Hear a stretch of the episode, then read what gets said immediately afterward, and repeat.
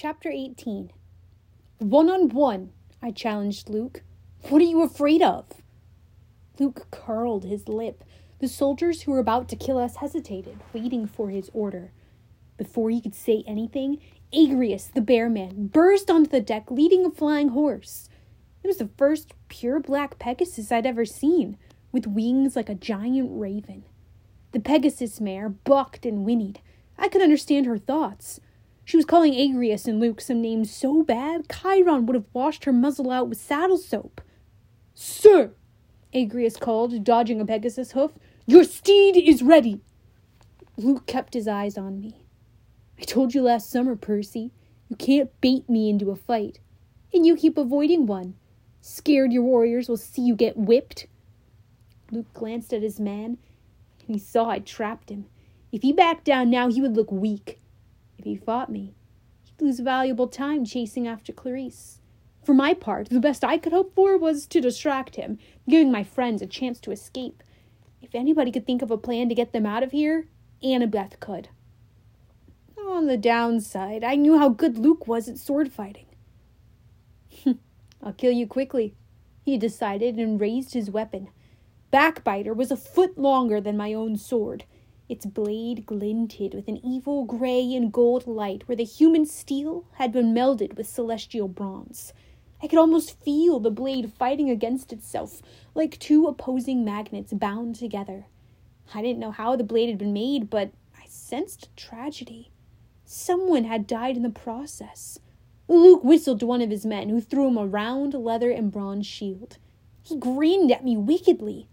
Luke, Annabeth said, at least give him a shield. Sorry, Annabeth. You bring your own equipment to this party. The shield was a problem.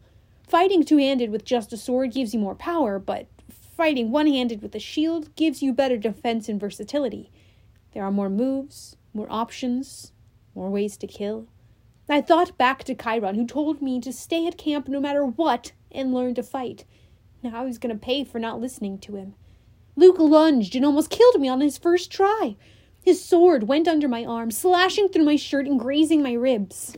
Ah! I jumped back, then counterattacked with Riptide, but Luke slammed my blade away with his shield. My Percy, you're out of practice, Luke chided. He came at me again with a swipe to the head. I parried, returned with a thrust. He sidestepped easily. Oh, the cut on my ribs stung. My heart was racing. When Luke lunged again, I jumped backwards into the swimming pool and felt a surge of strength. I spun underwater, creating a funnel cloud, and blasted out of the deep end straight at Luke's face. The force of the water knocked him down, spluttering and blinded. But before I could strike, he rolled aside and was on his feet again. I attacked and sliced off the edge of his shield, but that didn't even faze him. He dropped to a crouch and jabbed at my legs. Suddenly, my thigh was on fire, with a pain so intense I collapsed. My jeans were ripped above the knee. I was hurt. I didn't know how badly. Luke hacked downward, and I rolled behind a deck chair. I tried to stand, but my leg wouldn't take the weight.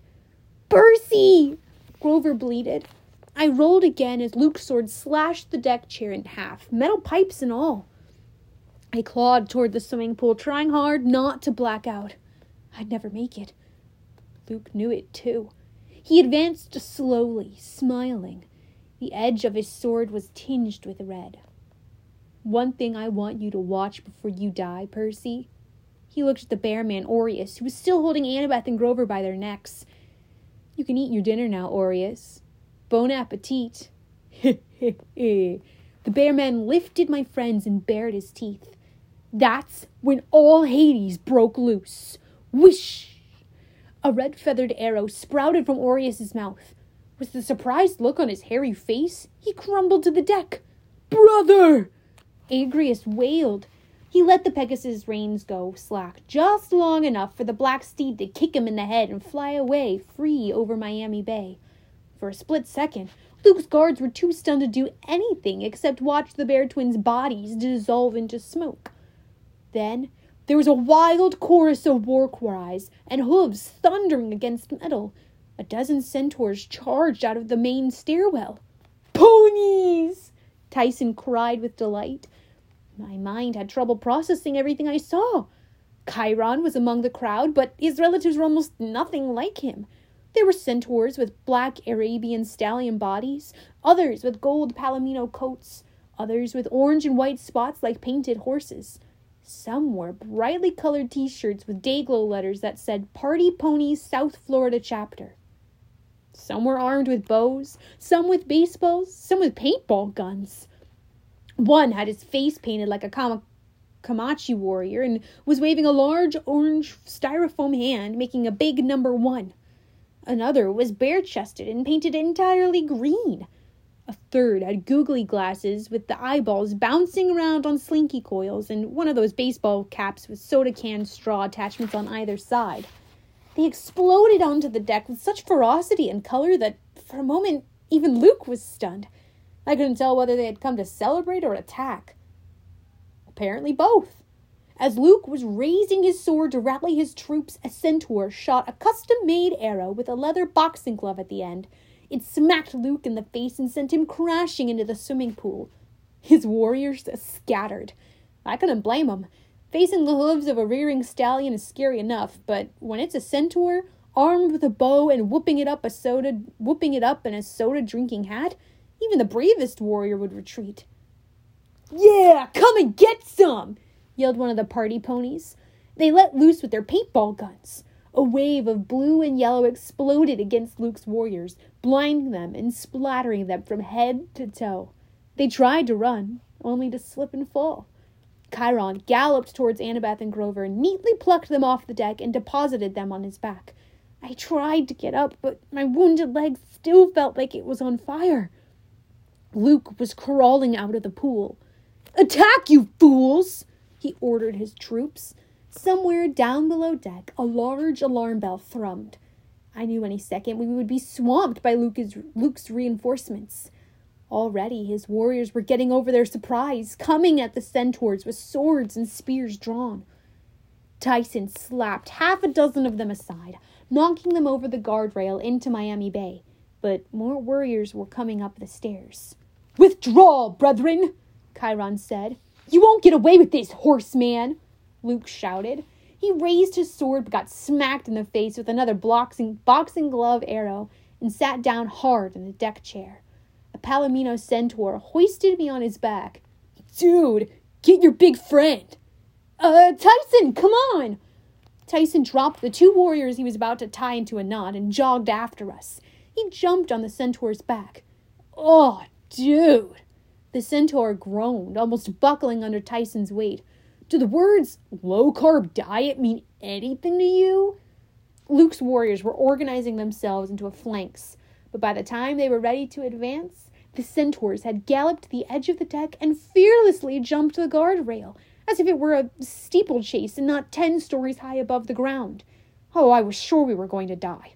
We plummeted towards the docks, but the centaurs hit the asphalt with hardly a jolt and galloped off, whooping and yelling taunts at the Princess Andromeda as we raced into the streets of downtown Miami. I had no idea what the Miamians thought as we galloped by. Streets and buildings began to blur, blur as the centaurs picked up speed. I felt as if space were compacting, as if each centaur step took us miles and miles. In no time, we'd left the city behind. We raced through marshy fields of high grass and ponds with stunted trees. Finally, we found ourselves in a trailer park at the edge of a lake. The trailers were all horse trailers, tricked out with televisions and mini refrigerators and mosquito netting. We were in a centaur camp. Dude, said a party pony as he unloaded his gear. Did you see that bear guy? He was all like, Whoa, I have an arrow in my mouth. The centaur with the googly eye glasses laughed. that was awesome! Head slam! The two centaurs charged at each other full force and knocked heads. Then, oh, went staggering off in different directions with crazy grins on their faces. Chiron sighed. He set Annabeth and Grover down on a picnic blanket next to me. I really wish my cousins wouldn't slam their heads together. They don't have the brain cells to spare. Chiron? I said, still stunned by the fact that he was here. You saved us. He gave me a dry smile. Well, now, I couldn't very well let you die, especially since you cleared my name. But how did you know where we were? Annabeth asked. Advanced planning, my dear. I figured you would wash up near Miami if you made it out of the Sea of Monsters alive. Almost everything strange washes up on Miami. Gee, thanks, Grover mumbled. No, no, I, I didn't mean. Oh, never mind. I am glad to see you, my young satyr. The point is, I was able to eavesdrop on Percy's iris message and trace the signal. Iris and I have been friends for centuries. I asked her to alert me to any important communications in this area. It then took no effort to convince my cousins to ride to your aid. As you see, centaurs can travel quite fast when we wish to. Distance for us is not the same as distance for humans. I looked over at the campfire when three party ponies were teaching Tyson to operate a paintball gun. I hoped they knew what they were getting into. So, what now? I asked Chiron. We just let Luke sail away?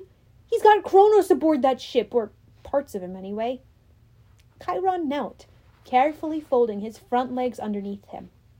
He opened the medicine pouch on his belt and started to treat my wounds. I'm afraid, Percy, that today has been something of a draw. We didn't have the strength of numbers to take that ship. Luke was not organized enough to pursue us. Nobody won. But we got the fleece, Annabeth said. Clarisse is on her way back to camp with it right now. Chiron nodded, though he still looked uneasy. You are all true heroes. As soon as we get Percy fixed up, you must return to Half Blood Hill. The centaurs shall carry you. You're coming too? I asked. Oh, yes, Percy. I'll be relieved to get home. My brethren here simply do not appreciate Dean Martin's music. Besides, I must have some words with Mr. D. There's the rest of the summer to plan. So much training to do, and I want to see. Well, I'm curious about the fleece. I didn't know what exactly he meant, but it made me worried about what Luke had said. I was going to let you take the fleece once I was done with it. Had he just been lying? I'd learned with Kronos there was usually a plan within a plan within a plan. The Titan Lord wasn't called the Crooked One for nothing. He had ways of getting people to do what he wanted without them even realizing his true intentions. Over by the campfire, Tyson let loose with his paintball gun. A blue projectile splattered against one of the centaurs, hurling him backward into the lake. The centaur came up grinning, covered in swamp muck and blue paint, and gave Tyson two thumbs up. Annabeth, Chiron said, Perhaps you and Grover would go supervise Tyson and my cousins before they, uh, teach each other too many bad habits? Annabeth met his eyes. Some kind of understanding passed between them. Sure, Chiron. Come on, goat boy. But I don't like paintball. Yes, you do. She hoisted Grover to his hooves and led him off towards the campfire. Chiron finished bandaging my leg. Percy, I had a talk with Annabeth on the way here. A talk about the prophecy. Uh oh, I thought. It wasn't her fault. I made her tell me. His eyes flickered with irritation. I was sure he was going to chew me out, but then his look turned to weariness. I suppose I could not expect to keep it a secret forever. So, am I the one in the prophecy? Chiron tucked his bandages back into his pouch. I wish I knew, Percy. You're not yet sixteen. For now, we must simply train you as best we can and leave the future to the fates. The fates. I hadn't thought about those old ladies in a long time, but as soon as Chiron mentioned them, something clicked. That's what it meant, I said. Chiron frowned. That's what what meant? last summer, the omen from the fates. Oh, when I saw them snip somebody's life string, I thought it meant I was going to die right away, but it's worse than that. It's got something to do with your prophecy, the death they foretold. It's going to happen when I'm 16. Chiron's tail whisked nervously in the grass. My boy, you can't be sure of that. We don't even know if the prophecy is about you. But there isn't any other half blood child of the big three that we know of. And Kronos is rising. He's going to destroy Mount Olympus. He will try, and Western civilization along with it, if we don't stop him. But we will stop him. He will not be alone in that fight. I knew he was trying to make me feel better, but I remembered what Annabeth had told me. It would come down to one hero, one decision that would save or destroy the West. And I felt sure that the fates had been giving me some kind of warning about that. Something terrible was going to happen, either to me or to somebody I was close to. I'm just a kid, Chiron, I said miserably. What good is one lousy hero against something like Kronos? Chiron managed to smile. What good is one lousy hero? Joshua Lawrence Chamberlain said something like that to me once, just before he single handedly changed the course of your civil war. He pulled an arrow from his quiver and turned the razor sharp tip so it glinted in the firelight. Celestial bronze, Percy, an immortal weapon. What would happen if you shot this at a human? N- nothing, it would pass right through. That's right. Humans don't exist on the same level as immortals. They can't even be hurt by our weapons. But you, Percy, you are part god, part human. You live in both worlds. You can be harmed by both, and you can affect both. That's what makes heroes so special. You carry the hopes of humanity into the realm of the eternal. Monsters never die. They are reborn from the chaos and barbarianism that is always bubbling underneath civilization, the very stuff that makes Kronos stronger. They must be defeated again and again, kept at bay. Heroes embody that very struggle. You fight the battles humanity must win, every generation, in order to stay human. Do you understand? I. I don't know. You must try, Percy. Because whether or not you are the child of the prophecy Kronos thinks you might be, and after today, he will finally despair of turning you to his side. That is the only reason he hasn't killed you yet, you know. As soon as he's sure he can't use you, he will destroy you. You talk like you know him. Chiron pursed his lips. I do know him. I stared at him. I sometimes forgot just how old Chiron was. Is that why Mr. D blamed you when the tree was poisoned? Why you said some people don't trust you? Indeed. Uh, but Chiron, I mean, come on. Why would they think you'd ever betray the camp for Kronos? Chiron's eyes were deep brown, full of thousands of years of sadness. Percy, remember your training. Remember your study of mythology. What is my connection to the Titan Lord? I tried to think, but I'd always gotten my mythology mixed up. I mean, even now, when it was so real, so important to my own life, I had trouble keeping all the names and facts straight. I shook my head. You, uh, oh, Kronos a favor or something? He spared your life. Percy, Chiron said, his voice impossibly soft. The Titan Kronos is my father.